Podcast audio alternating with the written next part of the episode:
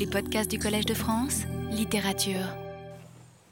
Bonjour, c'est un plaisir de vous retrouver, fidèle dans cet euh, amphithéâtre, en ce début d'année 2009, pour une nouvelle série de leçons sur la littérature française. Et votre, votre assiduité, votre, votre nombre euh, sont réconfortants euh, à un moment où euh, on s'inquiète parfois. Des cris d'alarme sont poussés à propos de l'état de la littérature, de la lecture, dans la culture, dans la société d'aujourd'hui. Mais je crois que vous êtes la preuve que ceux qui s'inquiètent sont dans l'erreur et que la lecture, la littérature reste une passion française. Et je reprends donc ce cours avec euh, optimisme en vous souhaitant tous mes voeux pour cette année. Après deux années que nous avons consacrées à Proust de front, euh, d'abord à la mémoire de la littérature, dans la recherche du temps perdu, ensuite à euh, l'analyse éthique des comportements qu'on pouvait euh, trouver dans cette œuvre. Nous allons nous éloigner un petit peu de l'auteur de la recherche du temps perdu, mais non pas tout à fait. Et ce cours euh, de cette année, je l'entends en vérité comme la suite de la réflexion sur les moralités de Proust que nous avons entreprise l'an dernier. C'est donc bien la suite du cours de l'an dernier avec euh, le même type de questions que nous allons poser, mais euh, cet euh, examen sera élargi et il sera élargi de, de deux manières. D'une part, vers une question plus générale, on pourrait aussi dire euh, plus théorique, si l'on voulait, et d'autre part vers un corpus euh, plus ample et qu'on pourrait qualifier de plus historique. La question plus vaste, ce sera celle de l'écriture et de la vie, de leur conflit, peut-être de leur euh, réconciliation. Et le corpus plus large, euh, vous l'avez vu dans ce qui a été annoncé, inclura, euh, à côté de Proust, Montaigne et Stendhal.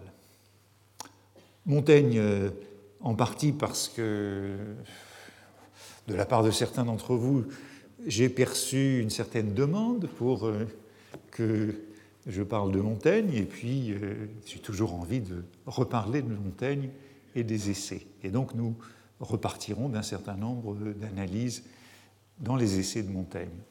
Et, Stendhal, euh, bah, je dirais que c'est, le contraire, c'est une œuvre que je connais mal, euh, que j'ai toujours aimée, mais qui, qui me résiste plutôt.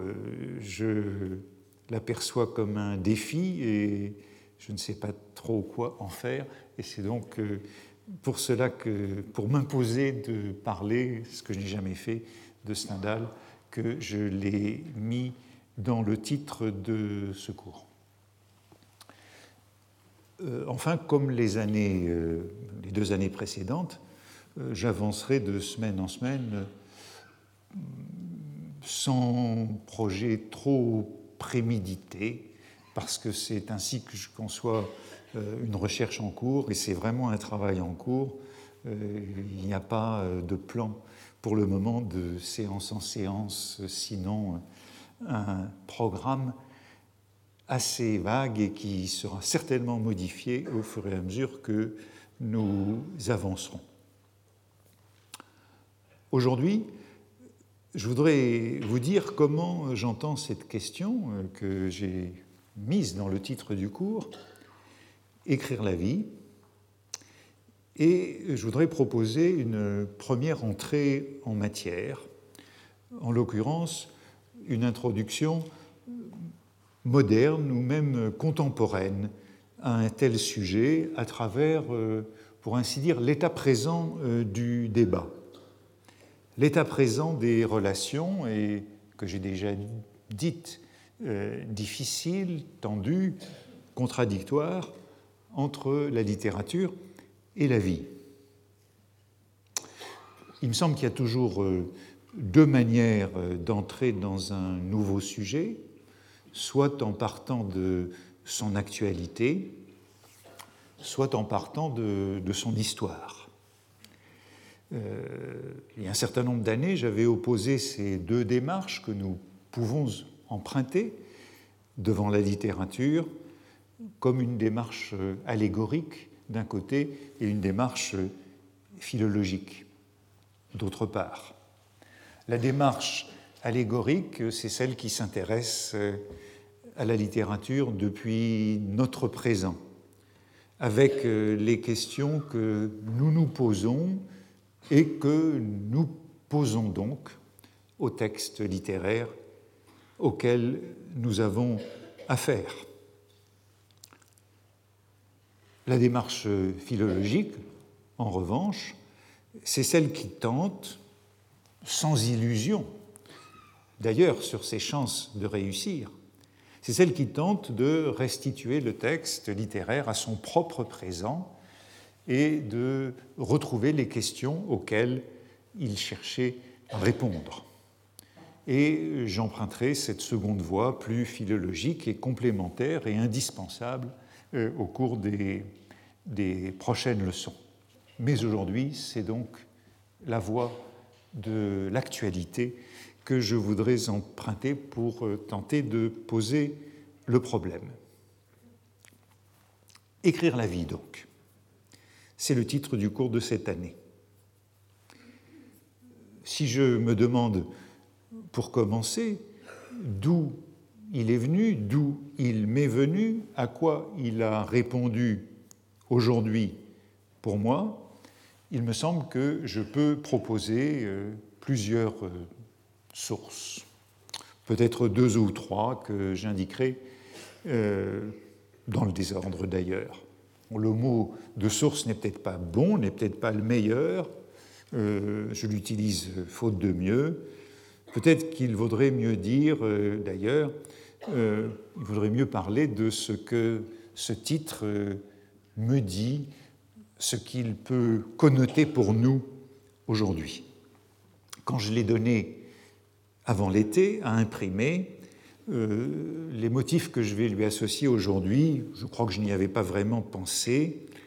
L'idée était avant tout de poursuivre euh, notre réflexion euh, qui était lancée depuis deux ans sur les pouvoirs, sur les usages de la littérature et en nous confrontant donc à cette manière dont la lecture, dont la littérature pouvait dire la vie. La première association, donc, que je puis faire à propos de ce titre, elle porte tout simplement sur euh, l'étymologie. Écrire la vie, en effet, n'est-ce pas la traduction en français courant, dans la langue ordinaire, du mot savant de biographie une biographie, littéralement, c'est l'écriture d'une vie. Écrire une vie ou écrire la vie, bien entendu, ce n'est pas tout à fait pareil. Il n'empêche qu'une réflexion sur écrire la vie ne pourra pas éviter une interrogation sur la littérature qu'on qualifie de biographique, sur la littérature comme biographie, mais au sens large de ce mot, disons. Non seulement la biographie, ces biographies qui se publient euh, sur euh, tel ou tel écrivain, par exemple, ou sur tel ou tel homme politique, mais aussi euh, plusieurs formes voisines qu'on peut qualifier de littérature biographique, plusieurs formes voisines d'écriture de vie, à commencer par l'autobiographie, qui a d'ailleurs été longtemps incluse dans la biographie, ou encore euh, bien d'autres genres connexes, tels euh, le journal intime, euh, les mémoires, les témoignages, les lettres, la géographie, ou encore, peut-être au sens le plus général, ce que Michel Foucault appelait l'écriture de soi, et j'avais fait référence à cette expression euh, l'an dernier dans euh, le cours sur les moralités de Proust. Et bien entendu, les trois auteurs ou les trois œuvres euh, dont j'ai mis les noms au programme, Montaigne, Stendhal, Proust, trouvent pleinement leur place dans une réflexion sur la littérature biographique au sens large. Mais on pourrait évidemment en introduire d'autres. Et celui qui me vient d'abord à l'esprit aujourd'hui, dont il sera d'ailleurs un peu question tout à l'heure, euh, c'est Chateaubriand. Deuxième euh, association à cette expression d'écrire la vie,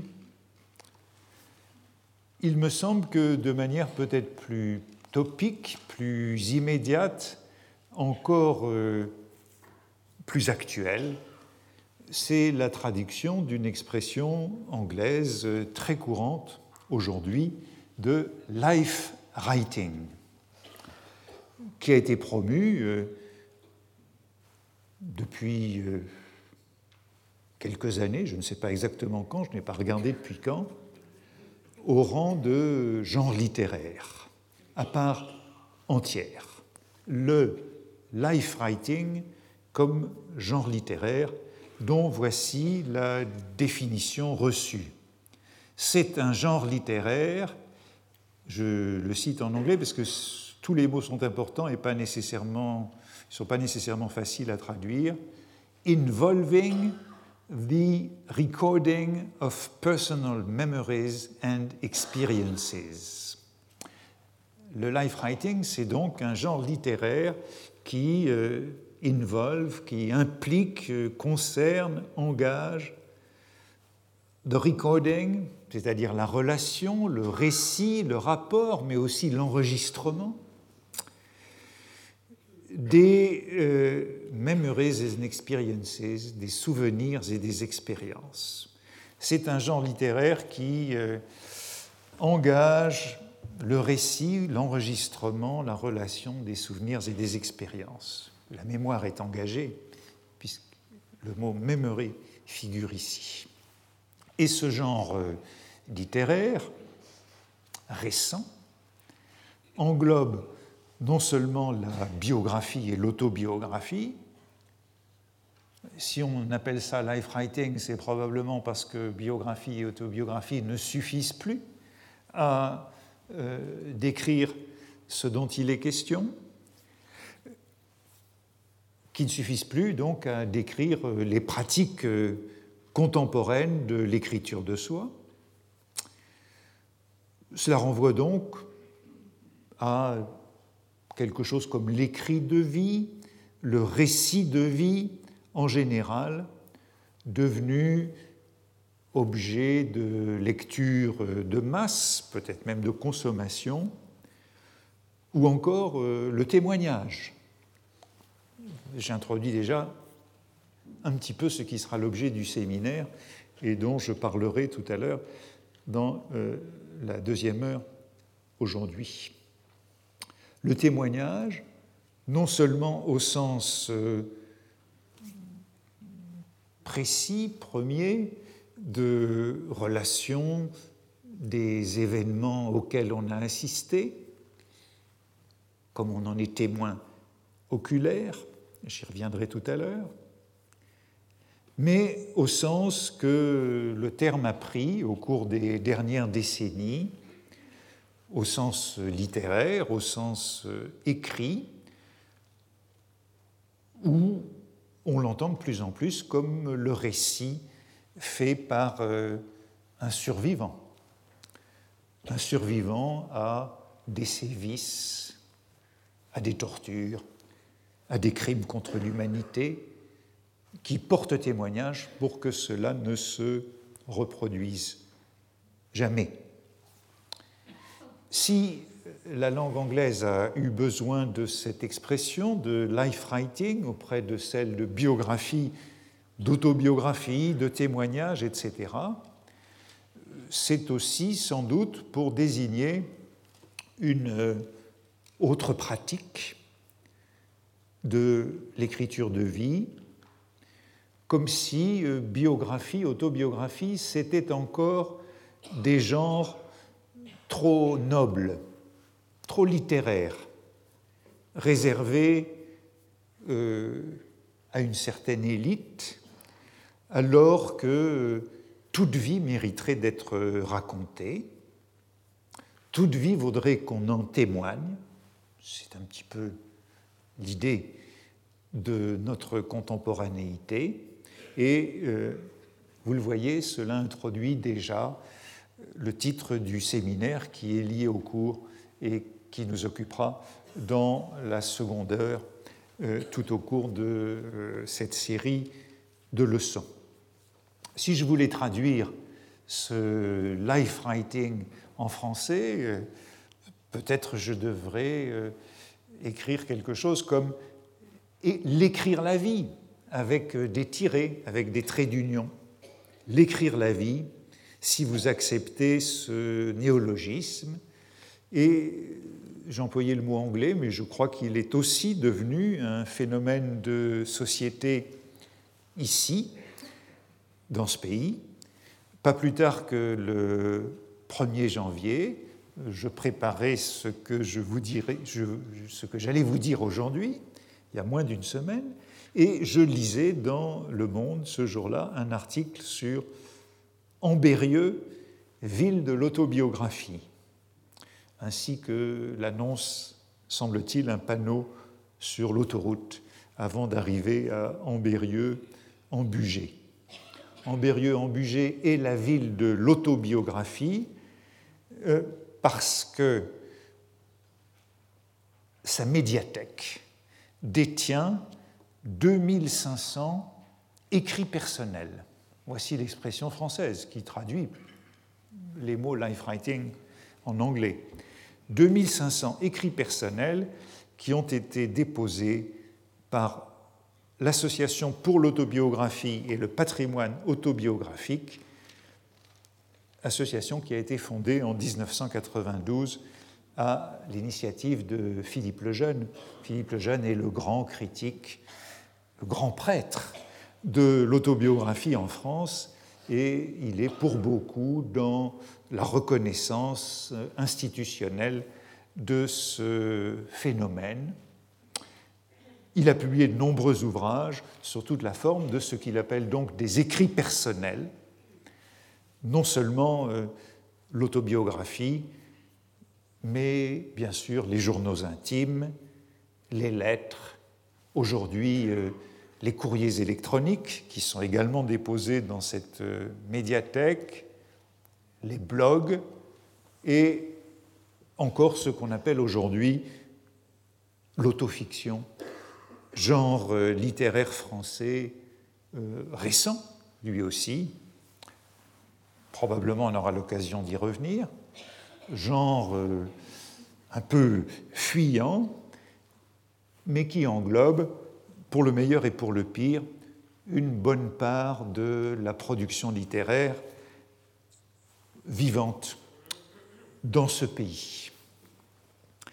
L'un des euh, membres de cette association pour l'autobiographie, et donc euh, ceux qui récoltent ces documents autobiographiques à Ambérieux en Bugey, dit on est l'association des inconnus du train.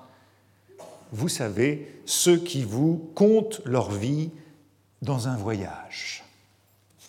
Et vous le voyez qu'il y a de nouveau cette euh, dimension euh, que je qualifiais tout à l'heure d'égalitaire. Hein. Le life writing, l'écrit personnel, ne fait pas acception d'hierarchie. Philippe le Jeune dit on veut accueillir tout le monde. La vie et la société sont suffisamment inégalitaires.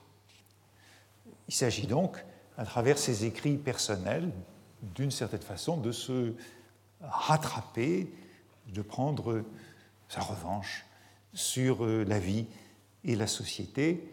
Et vous voyez là aussi pourquoi ces mots d'écrit personnel, de life writing, de récit de vie, sont importants dans la mesure où ils sont une prise de position, je le disais, anti-littéraire, au sens où il y aurait euh, une hiérarchie de valeurs et de qualités que la littérature introduirait. Bref, ce life writing n'est pas un phénomène étranger à la France, pas du tout. Je crois qu'il est en plein dans l'air du temps, vous le voyez, qu'il est dans l'actualité. Je pense qu'il est même entré en force à l'éducation nationale. Euh, je suis allé voir il y a quelques semaines un film que vous avez peut-être vu également, qui s'appelle Entre quatre murs. Non, pas Entre quatre murs. Excusez-moi, excusez-moi. Euh, entre les murs. Terrible lapsus, terrible lapsus. Euh, entre les murs, où un jeune professeur demande à ses élèves de faire leur autoportrait.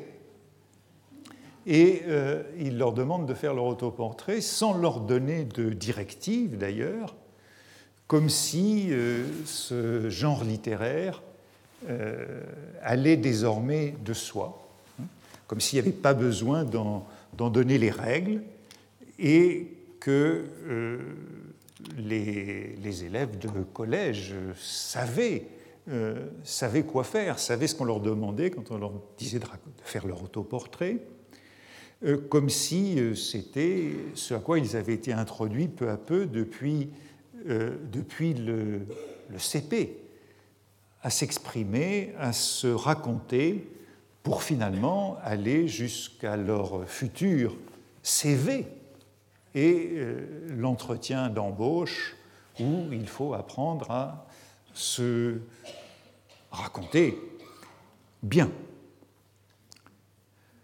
Et je lisais encore euh, il y a deux jours, euh, euh, toujours dans le même quotidien du soir, c'était celui de dimanche, un titre qui nous renvoyait à un spectacle d'un acteur que j'aime bien, Fabrice Lucchini, qui en ce moment tourne en France avec un spectacle qui s'appelle Le point sur Robert. Robert étant son vrai prénom. Nous apprenons ainsi que Fabrice s'appelle Robert, mais vous voyez que la transposition est assez typique de cette euh, vogue des écrits personnels, des récits de vie, avec cette exigence d'authenticité qui fait que l'acteur renonce à son nom de scène, renonce au pseudonyme euh, sous lequel il était connu de nous depuis un certain nombre d'années pour honorer un contrat de sincérité indispensable à l'écriture de la vie. Et le titre de l'article du journal Le Monde était celui-ci, Fabrice Lucchini, parler de soi pour mieux parler de l'époque. Et me semble-t-il, dans ce titre, euh, nous est déjà assez fermement posé le problème de cette euh, écriture de vie dont l'excuse, la justification, le prétexte, c'est aussi habituellement que cette écriture témoigne. Il parle beaucoup de lui, nous dit l'article, pour mieux parler d'une époque, la nôtre. Il parle beaucoup de lui pour parler de nous, mais nous voyons bien là que le piège du narcissisme, de la vanité, du culte du moi est tout proche et qu'il le restera souvent dans notre propos. En somme, vous le voyez, euh, biographie, autobiographie, ce seraient encore des références euh, savantes, élitistes, tandis que le life writing anglais ou les écrits personnels d'Ambérieux en Bugé auraient ce parfum euh, démocratique, voire euh, communautaire, transformant toute écriture personnelle en témoignage. Ces deux références, ou ces deux premières connotations de l'expression écrire la vie, je crois qu'elles figureront souvent comme des sortes de palimpsestes derrière le titre de secours et sous notre propos. Et si je pense donc à ces références euh, contemporaines à partir desquelles nous parlons et nous pensons, euh, je suis obligé de me dire que peut-être euh, écrire la vie dans le titre de ce cours, c'est un euphémisme pour ne pas dire euh, raconter sa vie.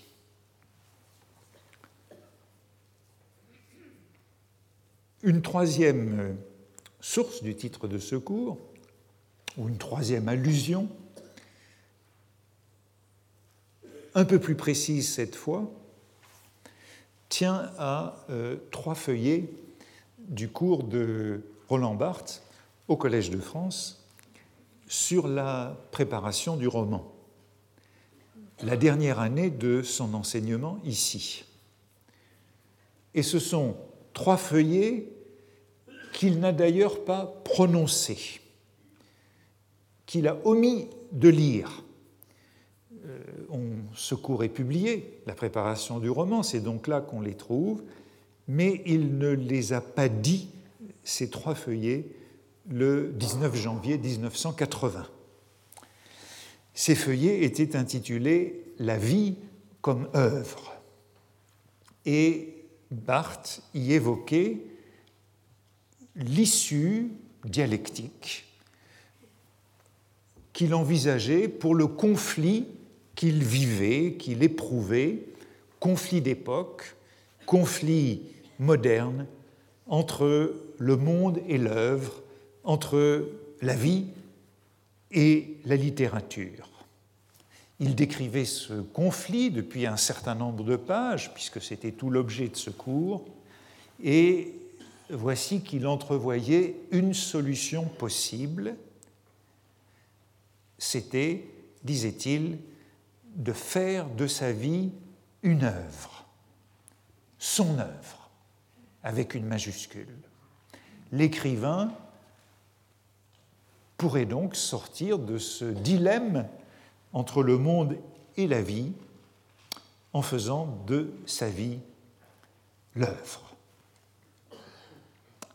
Et Barthes donnait quelques exemples de ces œuvres qu'il admirait, qui étaient des modèles pour lui, de ces œuvres qui, disait-il aussi, étaient plus complexes qu'un simple journal intime et qui avaient résulté de ce choix, de cette décision de faire de la vie l'œuvre elle-même.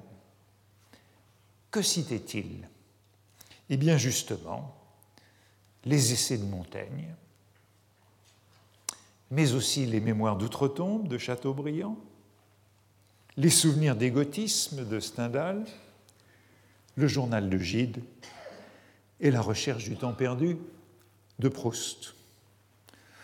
La coïncidence n'était pas préméditée, mais vous le voyez, euh, c'est à peu près la liste des auteurs que j'avais mis à notre programme.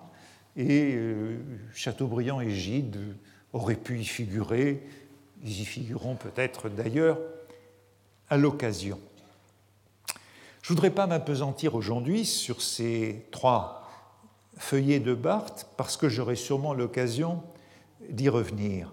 Et je crois que ces pages sont euh, essentielles pour comprendre euh, sa propre démarche de conversion au roman à la fin de sa vie. D'ailleurs, c'est peut-être en raison de la gravité qu'avaient ces pages pour lui qu'il ne les a pas lues, qu'elles sont restées dans son portefeuille et qu'il les a gardées par devers soi. Car ces trois pages introduisent le thème de ce qu'il appelle à ce moment-là sa vita nova, sa nouvelle vie fantasmée, une vie littéraire, une vie dans la littérature. Et euh, c'est le titre, Vita Nova, de la section suivante du cours, celle justement qu'il a prononcée en ayant sauté ses feuillets. Je veux simplement les signaler aujourd'hui parce qu'elles forment en quelque sorte l'horizon de notre propre réflexion de l'année et euh, je vous les rappelle, je vous y renvoie. Or, ces trois feuillets sur la vie comme œuvre se terminaient justement par un sous-titre, une rubrique intitulée L'écriture de vie. L'écriture de vie, expression qui est donc assez proche je m'en aperçois après coup, du titre que j'ai donné pour ce cours. Et l'expression l'écriture de vie était employée par Barthes en référence à l'œuvre de Proust. C'était l'œuvre de Proust qui représentait cette écriture de vie, c'est-à-dire, disait-il, la vie écrite. La vie écrite et il précisait encore qui est différente de la biographie. Vous voyez qu'on tourne autour de ces expressions l'écriture de vie, la vie écrite, ce qui nous rappelle un petit peu ce life writing anglais, et qu'il fallait comprendre, disait Barthes, au sens fort, transformateur du mot écriture. L'écriture transforme la vie. La vie écrite, c'est autre chose que la vie enregistrée. Et on peut penser à ces distinctions que, euh, que l'on trouvait chez Barthes entre l'écrivain et l'écrivant. L'écrivance de la vie, ce serait son enregistrement, tandis que l'écriture de la vie, l'écriture de vie, c'est la littérature. Et il ajoutait encore que cette écriture de vie, cette vie écrite, transformée par l'écriture, c'était aussi indissolublement, chez Proust, une thanatographie.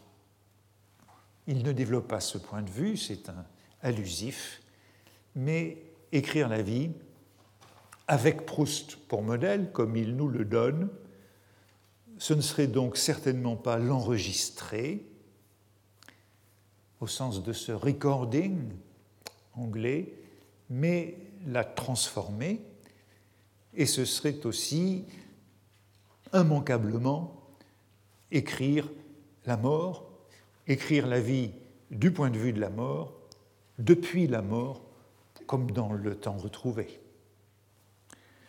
On pourrait dire que notre cours cherchera à déplier ce que Barthes suggérait ainsi rapidement sur l'écriture de vie dans ces quelques feuillets de ses notes pour cette leçon non prononcée de janvier 1980.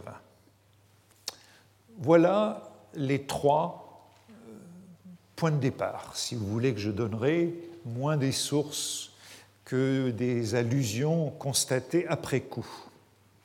Biographie, avec son étymologie grecque, life writing, dans la vulgate contemporaine anglo-américaine, mais aussi française, et enfin écriture de vie, au sens un peu énigmatique où Barthes l'entendait. Ce seraient les trois horizons possibles du titre de ce cours. Récemment, quelqu'un me demandait malicieusement s'il n'y en avait pas par hasard euh, un quatrième horizon et si je n'allais pas me mettre à écrire moi-même mes mémoires ou mes souvenirs ou tout simplement à raconter ma vie. Euh, mais ce n'est pas du tout le projet, même si je sais qu'on a bien vu récemment quelqu'un comme Gérard Genette euh, se mettre à son tour euh, à table et raconter sa vie, certainement pas de façon très rousseauiste, hein, dans un livre qui s'intitule Bardadrac en 2006. Aucun projet, en tout cas conscient, de cette nature chez moi. Passons maintenant, après ces trois, ces trois références, à l'objet du cours et introduisons-le aujourd'hui, euh, je le disais il y a un moment, à partir du débat contemporain sur la littérature et la vie. Pour défendre ce qu'il nommait l'écriture de vie en 1980, ou la vita nova comme vie en écriture, c'est moi qui lui donne ce nom, Barthes, si ces pages étaient un petit peu difficiles, c'est que Barthes devait surmonter des préjugés massifs qui discréditaient une telle entreprise à l'époque, du moins à ses yeux, et dans les lieux, dans les milieux qu'il fréquentait. Bien entendu, nous savons que le temps n'a rien d'uniforme, que toute contemporanéité est feuilletée de moments différents, que chacun vit différemment. Euh, le philosophe allemand de l'entre-deux-guerres, Krakauer, appelait ça la non-simultanéité du contemporain pour signifier que nous vivons tous les uns les autres, les uns à côté des autres, mais que nous sommes à des moments différents de l'histoire. À un moment, au même moment, certains écrivent des sonnets, des alexandrins, et d'autres de l'écriture automatique. Barthes, lui, ne pouvait pas passer à l'écriture de la vie, mais ailleurs, euh, à la même date, peut-être euh, juste de l'autre côté de la rue, on n'avait aucune mauvaise conscience à raconter sa vie comme euh, on l'avait toujours fait.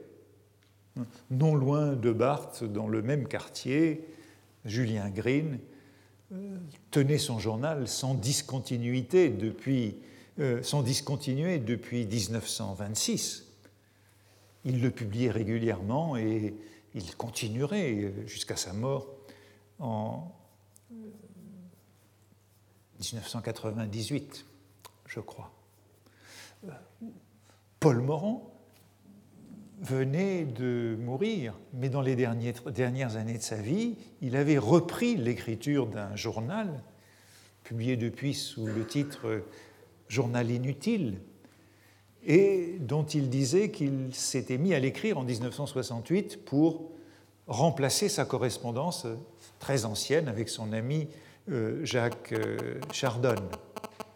Et un petit peu comme Montaigne s'était mis à écrire les essais, faute d'avoir un ami à qui écrire, Morand était revenu à cette écriture intime. Vous le voyez, on pouvait très bien, ailleurs, non loin, écrire sa vie. Mais Barthes partait de la prémisse de cette rivalité, de cette incompatibilité, de ce conflit, de ce désaccord essentiel entre la vie et l'œuvre, et il cherchait une issue qui ne fût pas une simple régression, mais une relève. Notre modernité, à laquelle il était pleinement partie prenante, a en effet été marqué par une très vive défiance envers les relations de la littérature et de la vie, partant par une forte réticence à l'égard de tous ces genres que j'ai évoqués, à l'égard de la biographie, à l'égard de l'autobiographie à l'égard des autres formes de la littérature personnelle qui devaient être dénoncées, reniées, auxquelles il fallait tourner le dos. Et je dirais que cette hostilité à ce que Barthes appelle l'écriture de vie a même été double, redoublée, qu'elle est venue de deux bords, on pourrait dire de deux fronts, à la fois de droite et de gauche, pour ainsi dire. Et cela revient peut-être au même, comme on le verra.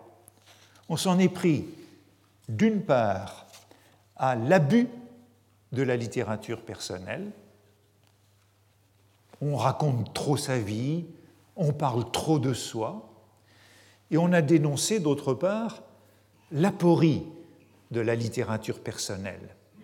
Il est impossible de raconter sa vie, il est impossible de parler de soi.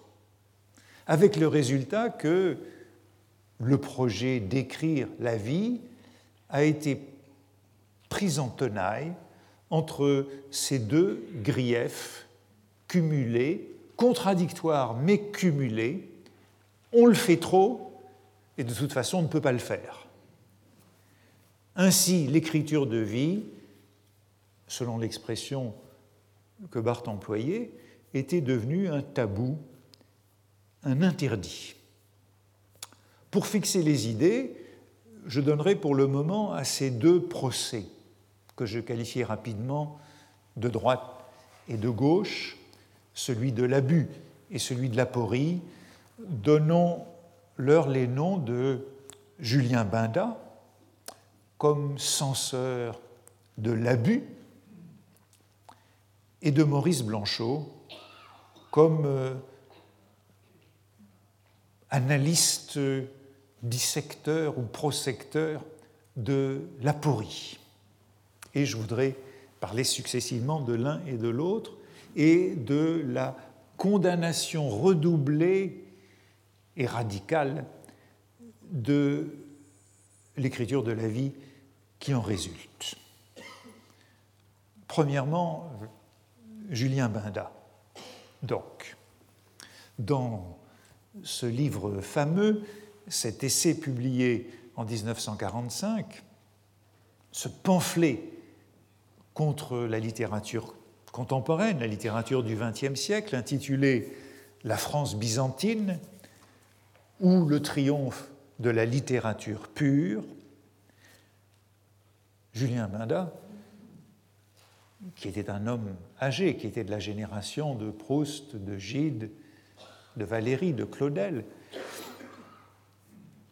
qui a vécu plus âgé que tous, condamné la dérive de la littérature depuis le romantisme et surtout depuis le bergsonisme, qui était sa bête noire, littérature qui, disait-il, était caractérisée par la volonté que la littérature ne connaisse que de l'individuel goût du journal intime, religion de l'unique.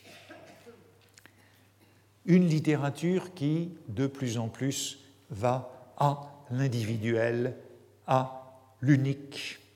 Ou encore, disait-il, qui est caractérisée par la volonté de présenter un sentiment, un mode mental, un caractère, dans ce qu'il a de purement individuel, hors de tout ce qu'il pourrait offrir de commun à un groupe d'êtres, hors de toute généralité. Tous les mots sont ici importants. Hein. Présenter un sentiment dans ce qu'il a de purement individuel, hors de tout ce qu'il pourrait offrir de commun, de général. Cette euh, accusation cette critique de l'individuel au détriment du commun et du général, de l'unique au détriment du commun et du général, bien sûr, elle n'était pas inédite. Lorsque Benda l'a formulée euh, en 1945, elle rejoignait ce qu'il disait lui-même déjà depuis au moins 50 ans. Euh, depuis les, textes qu'il avait publiés au lendemain de la Première Guerre mondiale, et elle rejoignait surtout euh, une critique qu'un autre critique de la fin du XIXe siècle, Ferdinand Brunetière, avait formulé dans un article qui avait fait un certain bruit et qui était intitulé La littérature personnelle, publié dans la Revue des Deux Mondes en 1888. Et vous voyez que c'est un procès qui n'est donc pas nouveau. La littérature personnelle. C'est intéressant. C'est l'expression que nous avons retrouvée tout à l'heure sous la plume, ou à peu près, de Philippe le Jeune pour définir ce qu'il s'agissait de rassembler aujourd'hui dans la médiathèque d'Ambérieux, les écrits personnels. La littérature personnelle. Et Brunetière disait que depuis quelque temps, il n'est bruit partout autour de nous que de mémoires, de journaux et de correspondances. Il ajoutait que c'était un vice bien français. Je crois que c'est souvent le réflexe qu'on a lorsqu'on s'en prend à quelque chose, de dire que c'est beaucoup mieux ailleurs, et de qualifier donc ce vice de bien français, mais ce à quoi il songeait de manière plus précise, c'était à l'ascendant de Rousseau et du rousseauisme dans cette littérature expressive qui lui semblait envahir la scène littéraire, la librairie française. Lorsqu'il réagissait à cet envahissement par la littérature personnelle, il pensait à quelques publications euh, d'actualité, le journal des Goncourt, le journal d'Amiel. Nous en sommes également au début du culte du mois de Barès. Il songeait aux romans autobiographiques de Vallès, trilogie de Vallès, où il songeait au journal de Marie Bachirtseff, succès important de la librairie de cette période, ce qui l'amenait à stigmatiser ce qu'il appelait ce développement maladif et monstrueux du moi, dans lequel la littérature se complaisait.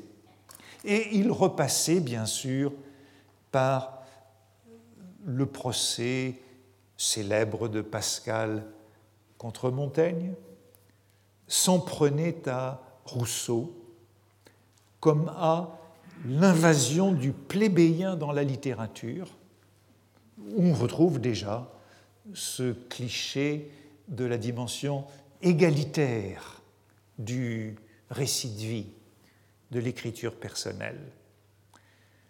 Autrement dit, une écriture personnelle qui, dans tous ces cas, n'est plus légitimée par le rôle qu'on a joué dans l'histoire ou dans l'histoire littéraire, ainsi que le permettaient les mémoires depuis au moins le XVIe siècle. Et Brunetière de dire, au XVIIe siècle, on écrit parce que l'on a quelque chose à dire qui intéresse ou qui doit intéresser tout le monde, la littérature est impersonnelle. Et ce qui est personnel n'est pas encore devenu littéraire. Et cette incompatibilité entre le littéraire et le personnel, ce qui reste personnel n'est pas encore littéraire.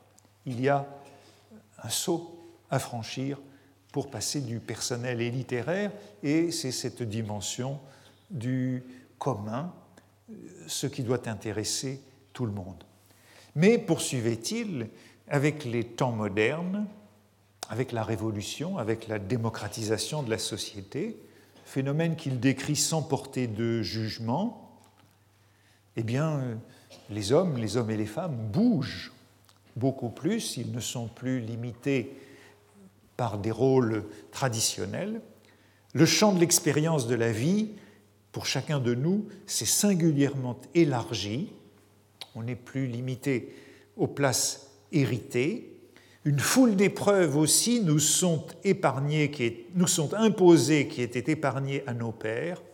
L'expérience est devenue plus individuelle et nous vivons chacun une existence très diverse de celle de nos semblables. Vous voyez qu'il y a des raisons euh, historiques et sociales à ce développement d'une littérature personnelle, d'une littérature particulière. Le type, dit-il, a cessé d'exister, ce type qu'on pouvait trouver dans les tragédies ou dans les comédies de Molière. Il n'y a plus que des individus. La connaissance ou la science de l'individu, voilà désormais l'objet de la littérature, et en particulier du roman. Et pour y parvenir, au lieu de sortir de soi, c'est en soi qu'il faut s'enfermer et soit seul qu'il faut étudier une confession ou une expression sincère de soi-même, tel sera donc désormais l'objet de quiconque écrira. Notez que Brunetière ne critique nullement cette évolution, à condition que cette littérature amène à une connaissance, amène à ce qu'il appelle ici une science de l'individu à condition que l'expérience individuelle soit donc généralisable, mais euh, il a bien sûr un ennemi.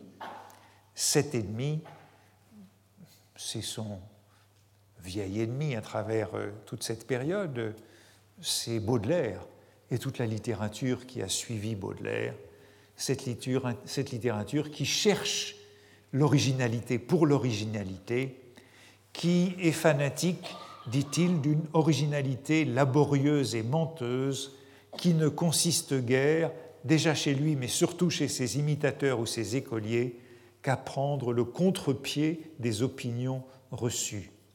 On ne s'efforcera pas, si l'on ressemble aux autres, d'en différer, et encore moins de différer tous les jours de soi-même. Et qu'il n'y a plus même d'individualité dans cette science, puisqu'avec euh, ces euh, ces, poètes ou ces romanciers qui poussent à bout l'individualité, il n'y a même plus de consistance du moi. On touche ici à ce que Paul Bourget analysera au début de ses essais de psychologie contemporaine, euh, justement dans le fameux chapitre sur Baudelaire et sur la dissémination du moi. Vous voyez qu'avant euh, avant Binda, bien avant Binda, ou encore avant Jean Paulhan, puisque Jean Paulhan fera les mêmes reproches dans Les Fleurs de Tarbes à la littérature contemporaine. Brunetière regrettait que la littérature ait renoncé à la généralité au profit de l'idiosyncrasie, qu'elle ait renoncé au lieu commun, le vieux topos de la rhétorique, au profit de la bizarrerie. Brunetière et Binda, le cas de Paulan est différent, étaient à leur manière des modernes. Ils se faisaient ici les défenseurs de la rationalité moderne, et cette rationalité s'opposait à la modernité esthétique qu'ils rattachaient à Baudelaire. Et suivant Binda, bien sûr, les choses s'étaient encore dégradées depuis le XXe siècle, depuis Bergson, dont j'ai dit qu'il était sa tête de turc après avoir été son idole, et c'était ce qu'il trouvait accompli chez Proust, qui, disait-il, avait même voulu ignorer ce qui nous est commun à nous-mêmes. Vous voyez que chez Binda comme chez Brunetière, cette inconsistance de l'individu est à la limite de cette littérature personnelle. La vie intérieure se défait dans la discontinuité des états de conscience. Il ne s'agit même plus d'une écriture du moi, mais de cette écriture du stream of consciousness, du flux de conscience de la littérature de l'entre-deux-guerres, où l'individualité se dissoudrait. Voilà donc le premier genre de mise en cause de la littérature personnelle, de la littérature moderne comme abusivement personnelle. Ça n'a rien de nouveau, ça n'a pas non plus manqué depuis, euh, depuis Julien Binda, depuis 1945. Et je crois que ce sont des griefs que l'on entend encore, souvent, aujourd'hui, formulés contre les récits excessivement intimistes, dit-on, ou minuscules de la littérature contemporaine, de ce que j'appelais il y a un moment l'autofiction d'aujourd'hui. Euh, il me semble que même on m'a parfois prêté de telles critiques contre cette fermeture narcissique de la littérature française qui euh, n'irait pas au monde, au commun, au général, à l'universel. Je crois qu'il faut simplement répondre qu'il n'y a pas eu de roman, qu'il n'y a peut-être pas eu de roman plus universel au XXe siècle que ce roman si intensément personnel qu'est la recherche du temps perdu. Et que le problème n'est donc pas tout à fait là. Sur ce sujet, je pense qu'il faut revendiquer une position qui n'est nullement celle d'un Brunetière ou d'un Binda, mais plutôt celle de Paulan, dans ses Fleurs de Tarbes, livre difficile, en effet, mais où il est en quête d'une autre dialectique entre le lieu commun et la recherche de la littérature. Ben, le second procès de l'écriture personnelle, je lui ai donné le nom de Blanchot. Mais je n'ai plus vraiment le temps de le traiter aujourd'hui. Et je me contenterai de dire que je le développerai la prochaine fois, mais qu'il part évidemment lui aussi de Proust. C'est celui de la double vie, mais c'est sans doute un autre Proust. La vie mondaine d'un côté, la vie profonde de l'autre, avec euh, l'idée que la littérature est le produit de l'autre vie, ou même qu'elle est la vraie vie, mais en, tout cas qu'elle n'a rien à voir ou que pour devenir littérature, elle doit avoir absolument rompu avec ce que l'on appelle la vie ordinaire. J'arrête euh, quelques minutes et je passe donc à l'introduction du séminaire qui porte pour titre euh, Témoigner et pour lequel je n'ai pas d'invité aujourd'hui, mais nous avons un invité chaque semaine à partir de la semaine prochaine. Aujourd'hui, je ferai l'introduction. Merci. Retrouvez tous les podcasts du Collège de France sur www.collège-de-france.fr.